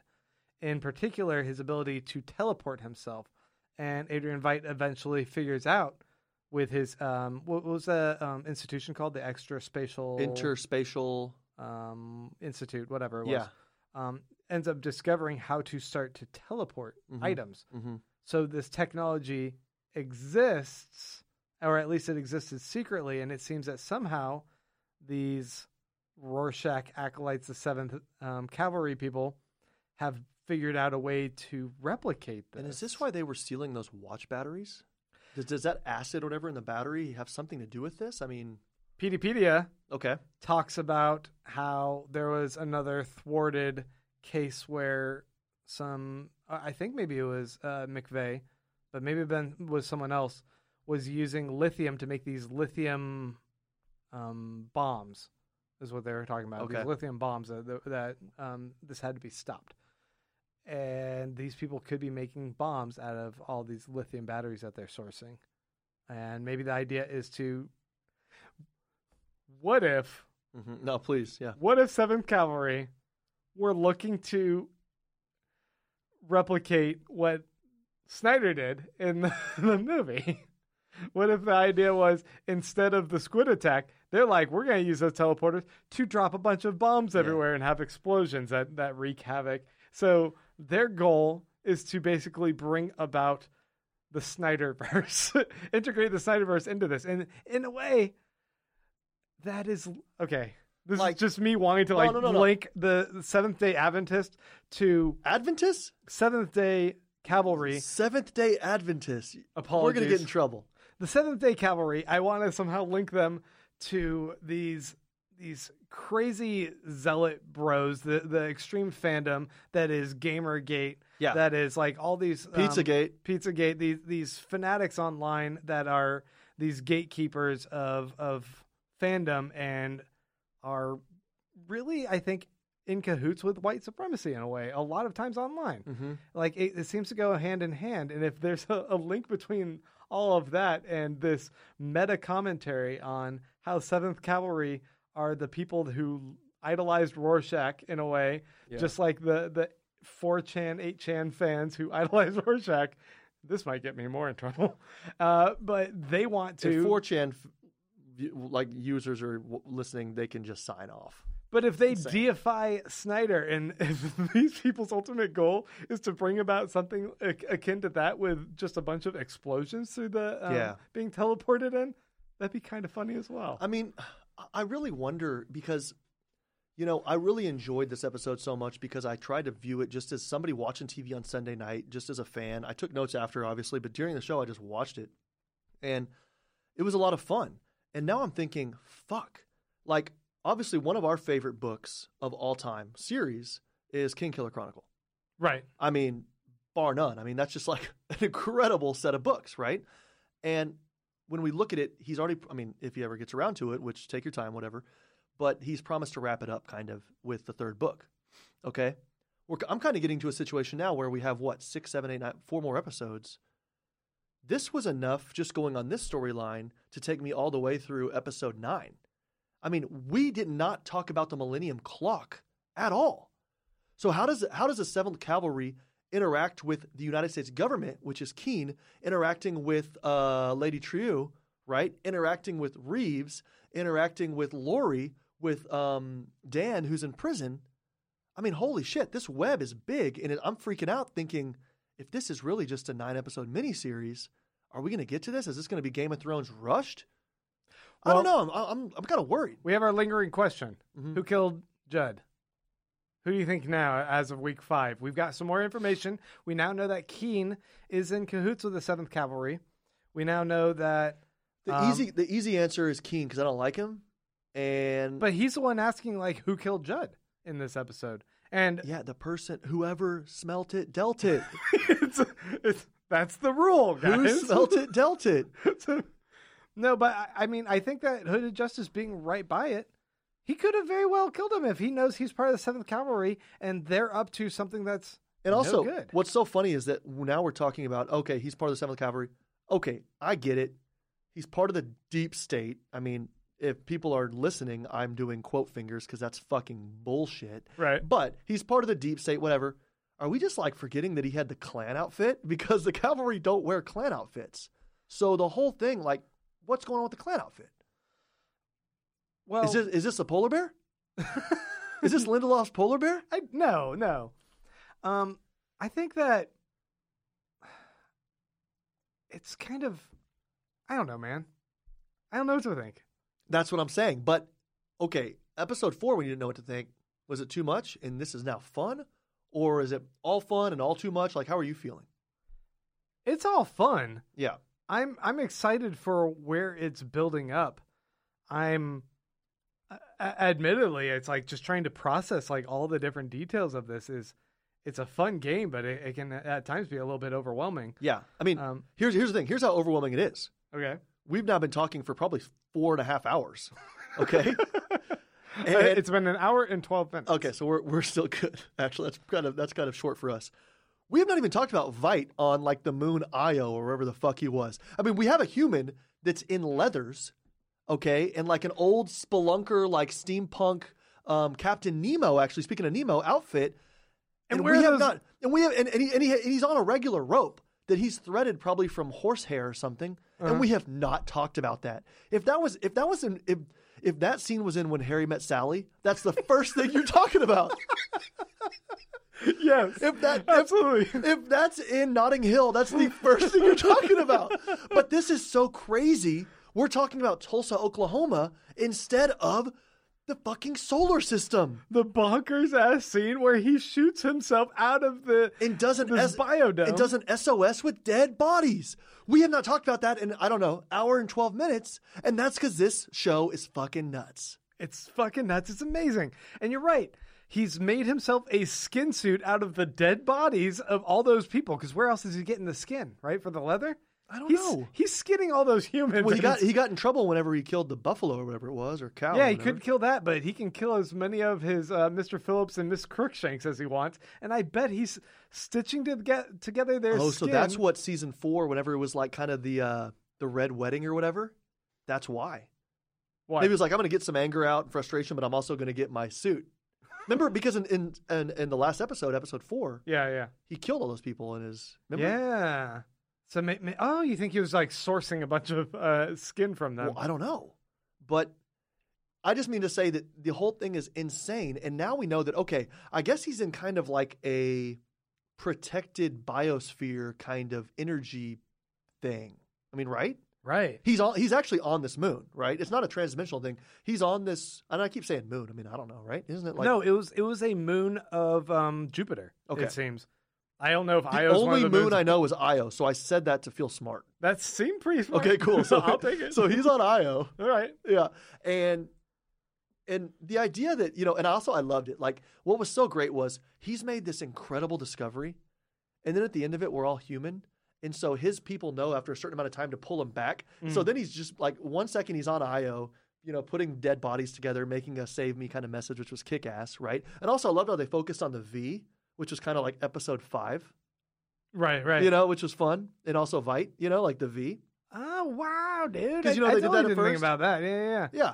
And so then they're pulling him back and he's just like being pulled through the mud. And it was like, okay, at the end of it, no matter how smart you are, we're just humans. You know what I mean? Like we're gonna get pulled through the mud. It was it was cool. So what was his message? That like, what did it actually say S- save me. on on the moon? save me. It said "Save me" and then the letter D. Duh. Oh shit. And I was thinking, is that "Save me, Doc"? Oh no. I think he's an advocate for our healthcare system and he's saying save med. He believes he believes in Medicare for all. That's all it was. Bernie, guys. That's I mean, you don't have a Bernie bro, but yeah, he believes he believes Medicare for all, guys. that's uh, okay. Well, yeah, I, I, no, I, I did not see the D. I thought it said save me. I thought it said "Save me, D" because like uh, we get Okay. that, uh, that we get the um, reflection where like maybe some internet sleuths are going to be able to zoom in on the reflection off of the Probably. um, the satellite and be able to see like what it fully said. But when we oh, we, you we mean that's okay? So on the lens of the satellite. yeah yeah Okay. we see a little bit of like what the words were. Okay. But then it, it flips over and we see it cut off and it says "Save me." D for Okay. the letter D, and I was like, I was thinking maybe it was "Save me, Doc." So what's interesting here is that in the comic, you know, we talked about how he was the smartest guy in the world, whatever. I actually wasn't that impressed. Like, I mean, I I trade on Robinhood, which is a great free stock trading app. Okay. I do pretty well. Yeah. Okay, I don't need to like look at hundred TVs and like like you know, it's pretty easy to like do a good job trading stocks. Okay. Sure. In the TV show, though, he's fucking smart. If he knows in 1985 that Redford's going to be in 93 or whatever, 92, you know, elected, okay? And now I'm thinking, okay, he knows on that date in 2014, 2015, that the um, the satellite's going to be right there, and he has to do it by that day. Wait, wait, wait am I going? What, what, what are you smiling about? Nothing. Nothing. So, no, no, so I guess my question I'm is, liking this. no, no. Uh, my, my question is like, how far ahead is he seeing things? Is he the puppet master? And I mean, I'm not trying to be funny. Like, it's a legitimate question. How much does he know, and how far does that extend? Like, if you're fucking smart and you've looked at all these externalities and eventualities, how far can you go before it just falls apart? Well, it, it's so great that they're essentially doing. Um, it's kind of like The Martian, right? Uh-huh. The book. Uh, but if- Actually, I said uh huh, but I mean, you never saw The Martian. No, I listened to it. Oh, you listened, listened to to the book, yeah. But it's kind of like that idea where like you're you're um, Robinson Crusoe. You're stranded in this other land, and like how can you um, use technology to uh, just eat help potatoes. Just eat potatoes. But he's he's stuck with steampunk technology, so he's already got like one hand tied behind his, his back. This is a guy who is um, recreating his own intrinsic field generators and like figuring out and um, what's it called, reverse engineering a, a method of um, that instant tr- uh, transportation. Uh, CX924 transportation portal. Oh, okay, you're reading from whatever they said. Yeah. Yeah. So, um, this is a guy who is brilliant, but he has he's relegated to fishing babies out of a lake Yeah. in order to uh, build up his own. Like, I mean, like, okay, if, if if the two of us were there, Yeah. I don't mean independently, but we're together, okay? Which I mean, I really hope that never happens. I mean, you're one of my best friends, but like, Jesus Christ, would we ever even be able to figure out a trebuchet? I don't really know. Probably not. No. I would like if you looked at us. I mean, this is now five years down the road, and he's doing this, and he's like putting, you know, he's on Io or whatever. Yeah. Okay, we would I, if they showed us in five years, I'd be like. Oh yeah, go pick some berries. I'm gonna go smear some. I'm gonna go smear some animal fat on my mm. face and go try to kill something. And you go pick berries, Yeah. and that's it. No, it would be um, into the wild. I would have already eaten those berries and just they were poison. I would have died. You would have killed me and eaten me. yeah, yeah, probably. yeah, yeah. Just resort to. uh, And then the Lone Ranger finds us, you know, and he's he's well fed and everything. It's because we can't survive. There's all these cows here, but we don't know what to do. the fucking warden, yeah, won't let us. Oh, the warden. Yeah. So, okay, what did you think about that? I mean, that's an interesting thing. Obviously, the warden. I mean, because we kind of, you know, posited that maybe the warden was like a computer program or something, kind of this tabula rasa, like blank slate thing, where he doesn't really have a personality. But he obviously seems to be knowledgeable about the fact that, okay, whoever was here and put us here has left us, but I still have to fulfill this duty. Ki- kind of interesting. Right. So the warden is obviously the same um, genetic replication as uh, Mr. Phillips, that Yeah. that body type. Yeah. he's got he's got a sweet little mustache. That's like his difference, and he wears a little domino mask. But uh, it, it, it's the same guy, and obviously much more advanced. Well, much more obviously advanced and independent. And in, Yeah, yeah, the, the others are just fucking lemmings. yeah. I mean, But if they also seem to advance in intelligence in a, a degree, a rapid way, it seems like he was able to age them in their machine, and he said, "Hey, within a couple hours, you guys will have the power of language." Yeah. which is and even before they could talk, they could still understand. mhm. Which I mean, they had my- my- comprehension. which and my, my son, I mean, he can't talk and he can't understand. So yeah, I, you, I know you understand that too. we we get it. Jesus Christ. Okay, yeah, I'll it's, take that. It's very aggravating with how long it takes your kids to like learn stuff. But then Yeah. one, suddenly they start talking to themselves, and then they're not pissing all over the place, and you're like, "Yes." but I'm the so first word they learn is no. So I mean, okay. So yeah, so okay, so you're, you're saying that this guy is obviously the same prototype, but he's kind of imprinted, he's etched differently. Yeah, he, he seems to have a, a different operating system that's a little bit more advanced, right? Because I still think, you know, people have corrected me on the robot. I still think, in a way, they're a little bit robots. They're, they're what do you not, mean, people? Like you're on Reddit now? Yeah, yeah. uh, When, when I've said these series and people have commented, like, they're clones, not robots. I'm like, well, they're kind of robotic in a way, right? So who do you think is his? They're not ja- human. no, no, no, no. Who who do you think is his jailer? Do you still think it's and and, and, and okay? Let me. I'm sorry. Two part question. Okay, okay. Who was his jailer, and did he foresee being jailed? Um, yes. Okay. and I think his jailer, I think he made a. I'm leaning right now toward the idea that he made a pact with, like Lady Trieu. That's where I'm thinking. Like Lady Mhm. Trieu and him worked out some deal of like, I can give you the opportunity to live on a paradise of your own making, where you can play God in this sort of system if you want to. If you want to keep chasing who it is that uh, Doc Manhattan is. And if Doc Manhattan is going out into the universe and making his own life, you can do the same thing. Do you think you're able to go play God as well and spawn your own life and create your own society? Here's a, a playground for you, but you have to go there, and I'm going to take over your your industries for you as as a trade off. This is me, like this is me in my own tinfoil hat. Did, were, were, were- crazy. were you talking to Steve Jones? uh, no. Were you talking to Were you talking to Mr. Oh. Swole, our, our favorite elementary school? Actually, I don't know. Elementary, middle, who knows? No, don't know. I actually really hope it's elementary because that makes him wearing. We are getting comments from people uh, that are watching our live feed, though, and Steve Jones did chime in to uh, point out shit. that Nemo is in reference to Captain Nemo from Twenty Thousand Leagues Under the Sea, Yeah. where the Jules Verne title is uh, derived from, attacked by a giant squid. So these are Right, people okay. who are attacked by a giant squid. I I I could have put that together maybe if I uh, was Well, thinking a little bit better. Jones Obviously. is obviously good call though, Jones. Thanks. faster than us. I mean, I, I would I was gonna say like, okay, we we only had like thirty minutes to do this, but I mean, it's only it's been the same amount of time for Jones. Yeah. So other people get the Maybe if he's on the East Coast, I don't know how HBO releases stuff, but yeah, We'll, we'll have to we'll have to patch him in on Steve. an I mean, we're, here. Steve, man. we're sorry, man. Yeah, you, you need to help us. Like you know how newspapers do corrections the next day. Yeah. Like after the whole epi- like after our podcast series, we're gonna have Steve Jones on at the end just to talk about what we got wrong.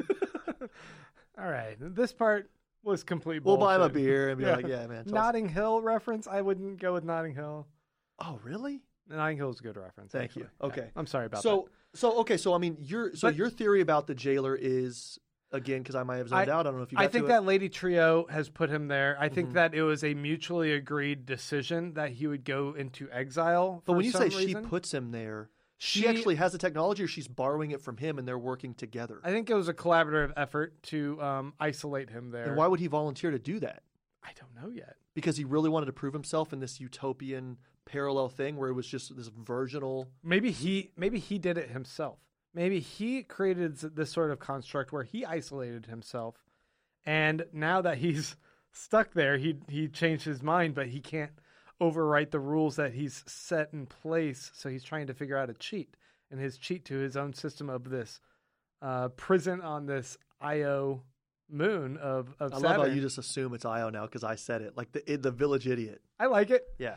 uh, is that he has to kind of create this workaround where he needs outside help, and so he's he's putting out an SOS distress call to maybe Doc Manhattan, maybe to someone else who's going to see that satellite image, and send help. Query. But it, it couldn't it make sense? Sorry, I, No, no, no, no, no. um, couldn't it make sense that what we see crashing into the field last episode in episode four in Lady Trieu's field Yeah, yeah, yeah. is Veidt um, three years from now from this this scene, and that it took three years for her to see that, figure out a way to rescue him and get him to crash, and then buy that land so he crashed into the land she already No. owns and she can contain the situation. And I'll tell you what, the people who sold their land and they got a kid out of it and Mhm. five million dollars. I think it was five million.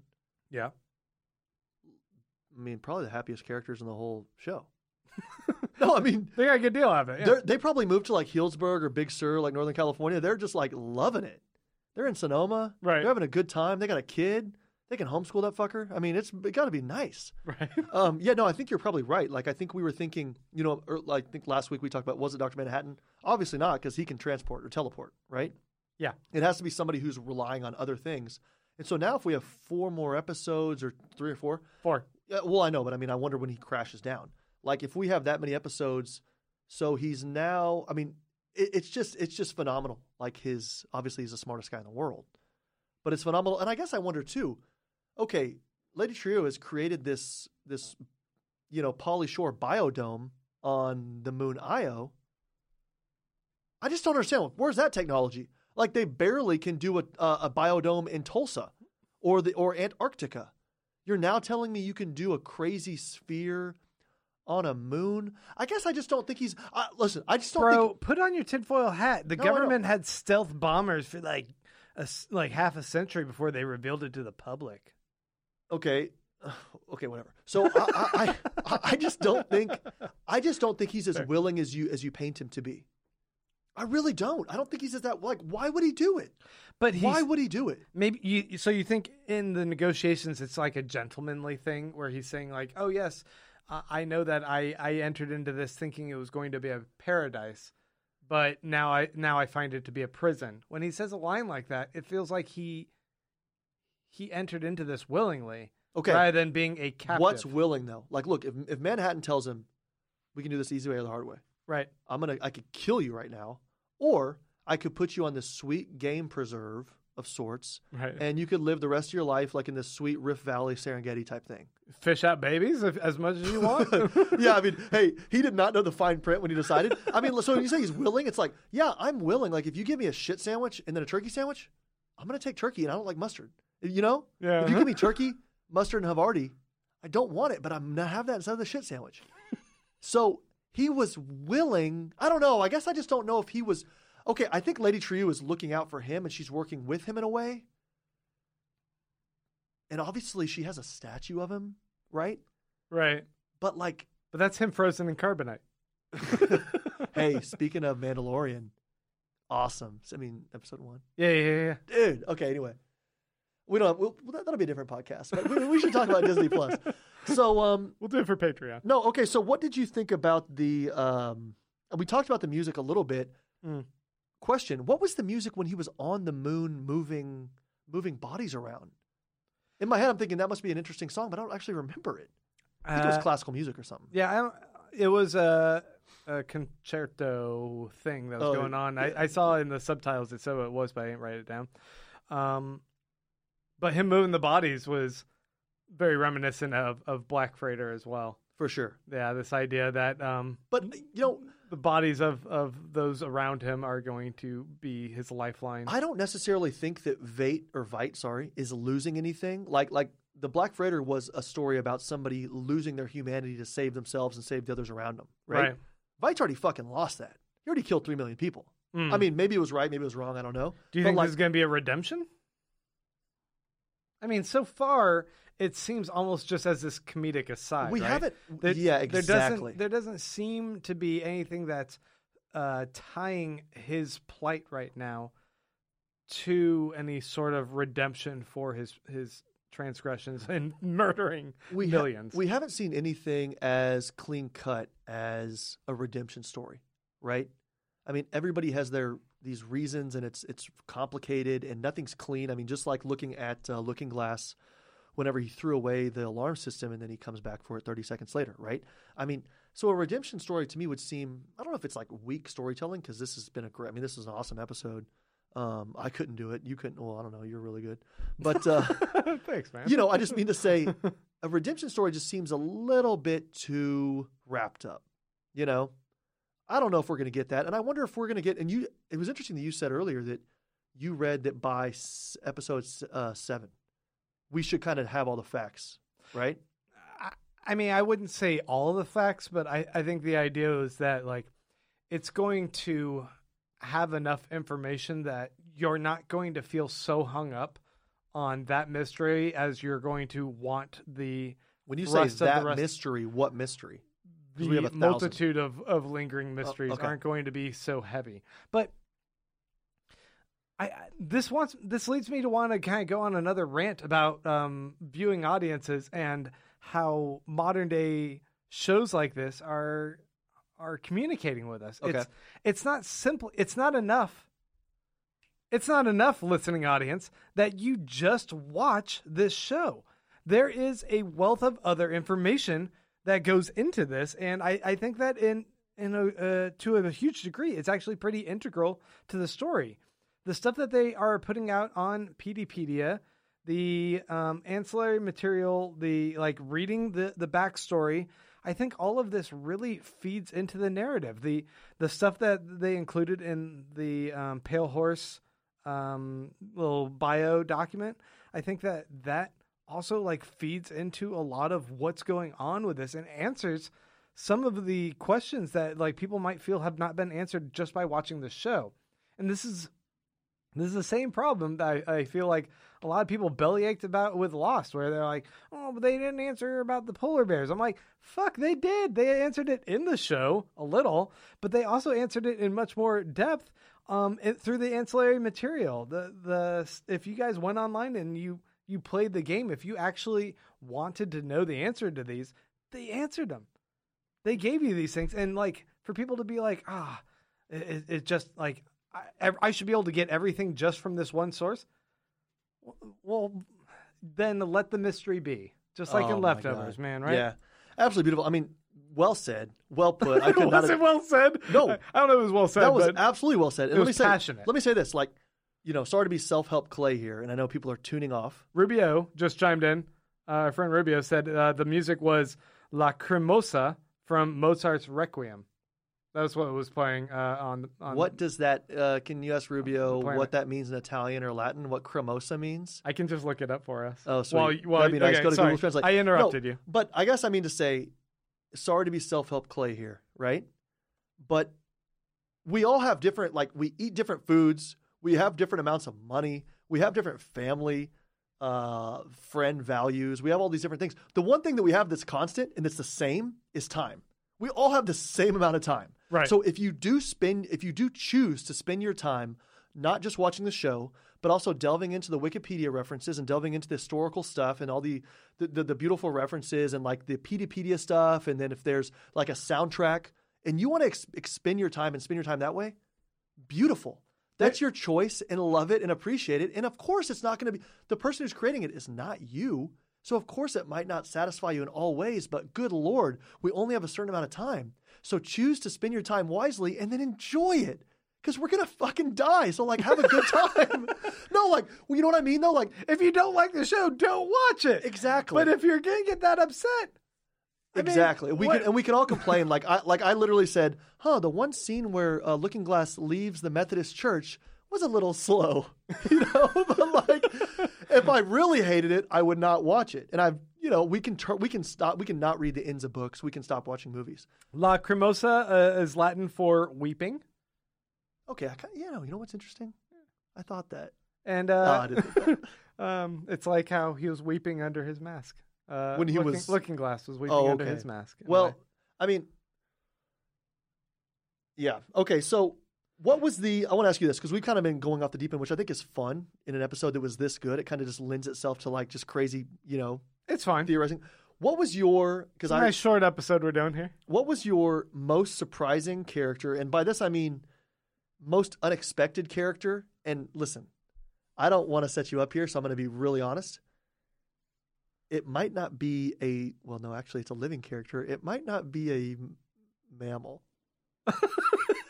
it's just something- yours. No, no, listen. You want me to have your same answer? Is what you mean? no. Okay. Okay, yeah.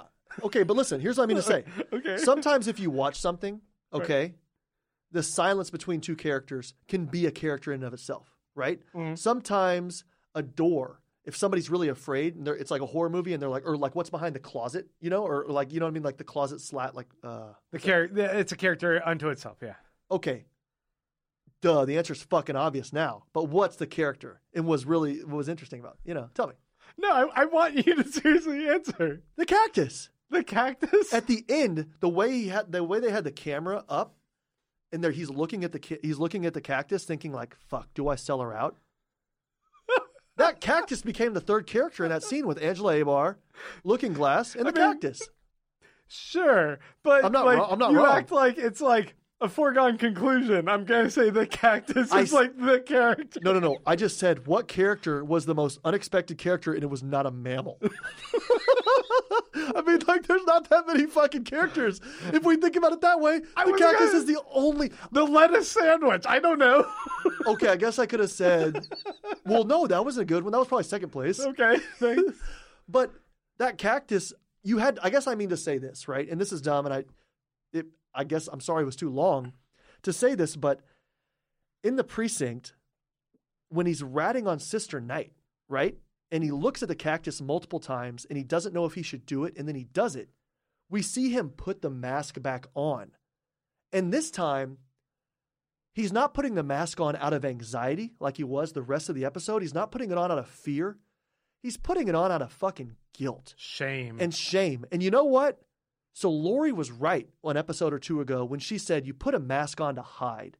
And for the first time, he's not hiding from some dumb psychic link.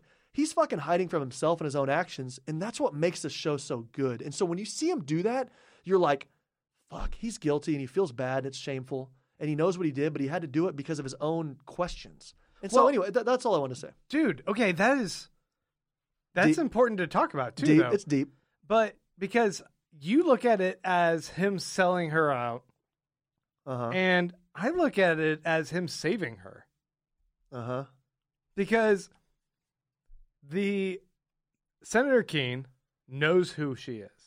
He knows her family. Oh, he right, just gonna threatened kill the- kill directly, family, yeah. We will kill her and her whole family unless you sell her out and make her the fall guy.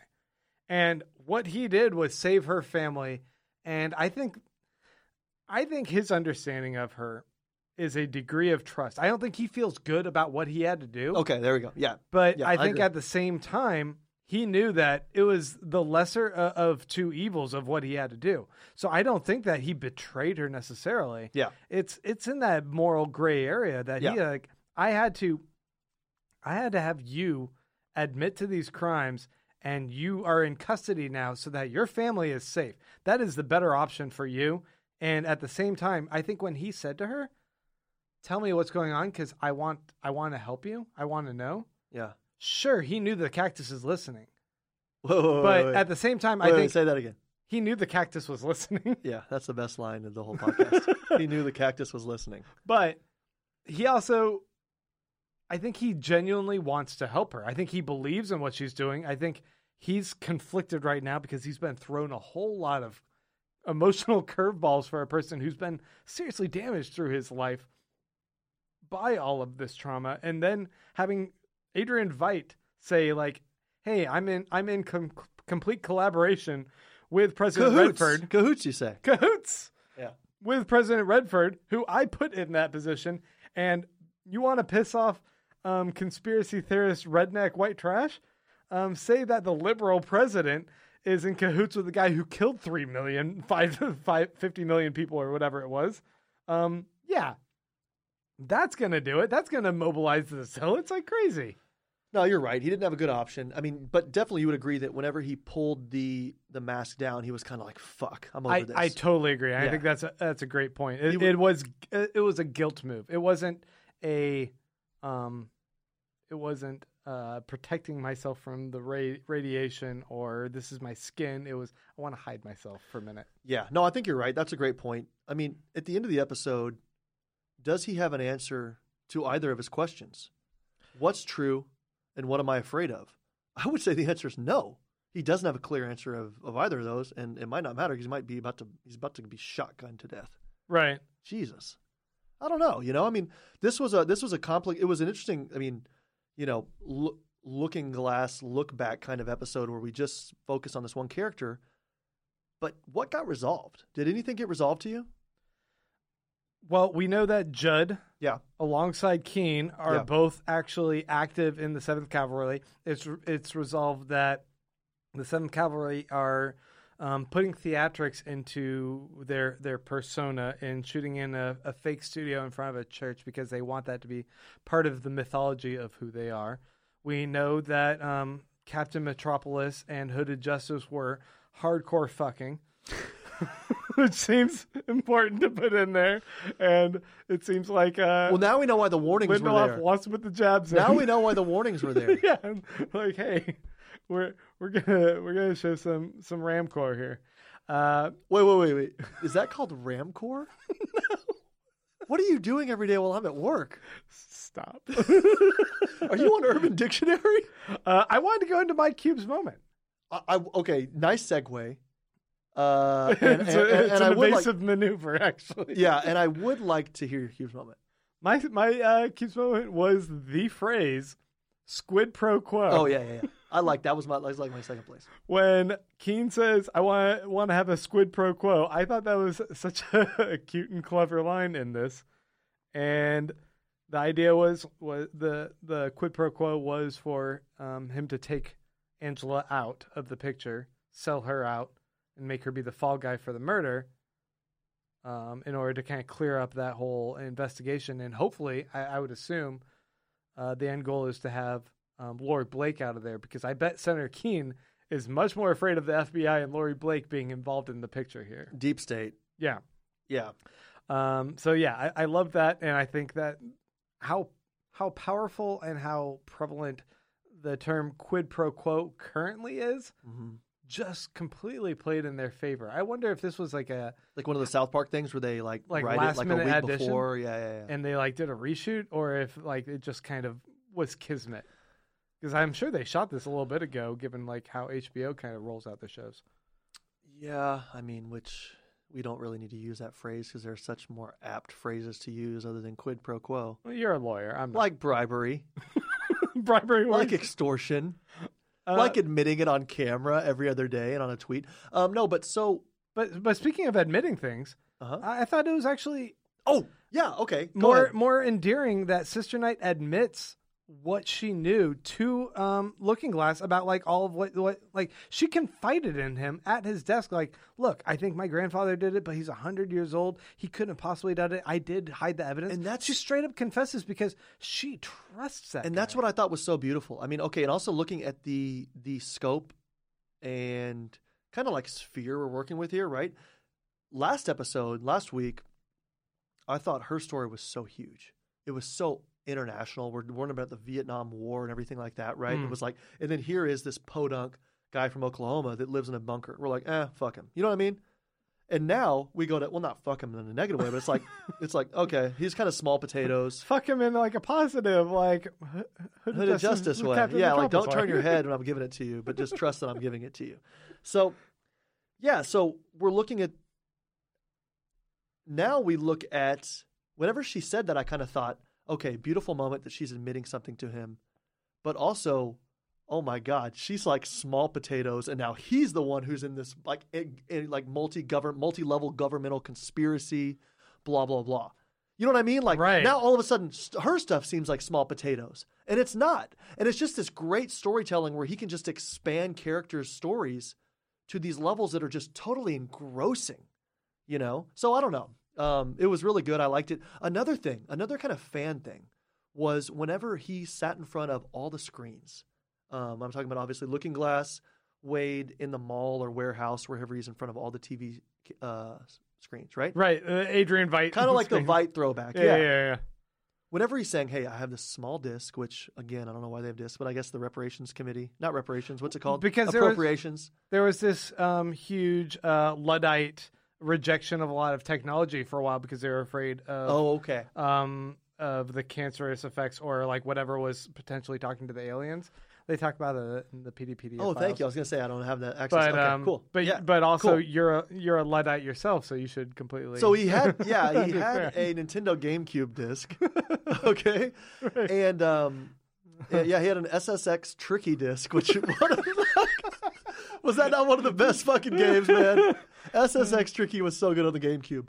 So he has this disc, and I remember thinking, "Fuck." That, that's when I really thought this is like Lost. You know what I mean? Like when we see the basketballs sh- shooting around, I was like, this feels like Lost. It felt so good. right. And I thought, God damn, he's going to put the disc in and then it's going to cut to somebody else and we're not going to see it. But then when it stuck on Veidt, I was like, oh, this is like a fan indulgent. This felt like Game of Thrones, like last season, just seeing dragons like crazy. It just, he was indulging us. Because I did you expect to actually see Veidt talking? I knew Veidt was gonna was going to be talking. No, you But- know what I thought? I thought it was actually going to be the interview, the interrogation with Laurie. I thought they were going to have oh, that Oh, on tape. no. I thought it was going to be her saying, "Here's what happened." No, no, no, no, no. I didn't think that Veidt himself was going to be admitting to it, and that was the evidence they had. I thought it was Veidt for But I love sure. how, I love how they de-aged him. He looked really good. oh yeah, yeah, yeah, yeah. no, I totally didn't think it was going to be him. Let me ask you this: Have you seen Captain Marvel? Yeah, How do they de-age? What's his name? uh, Samuel L. Jackson. Yeah. They they they've been doing it in all the Marvel movies, man. Okay. Oh, I don't know. I mean, I don't pay that much Remember attention. they they do skinny little uh, scrawny looking uh, uh, Steve Rogers when they took Chris Evans and put him in that Oh, little body. yeah, yeah, yeah, Then yeah, they yeah. had little baby Oh, I face. thought, I thought that was a uh, different actor. Robert Downey Jr. No, that that was him. His face on the, like a different person's Holy body. smokes! I, I had no idea. Robert Okay. Downey Jr. Uh, they they de-aged him for that one scene in um, uh, Civil War, Okay. and yeah, they they've been doing that. So they're And, just like, good at that. They're really good at it. And then you look at Will Smith in Aladdin, you're like, is that also Disney? Oh, I haven't seen that. Why does that one not look as good?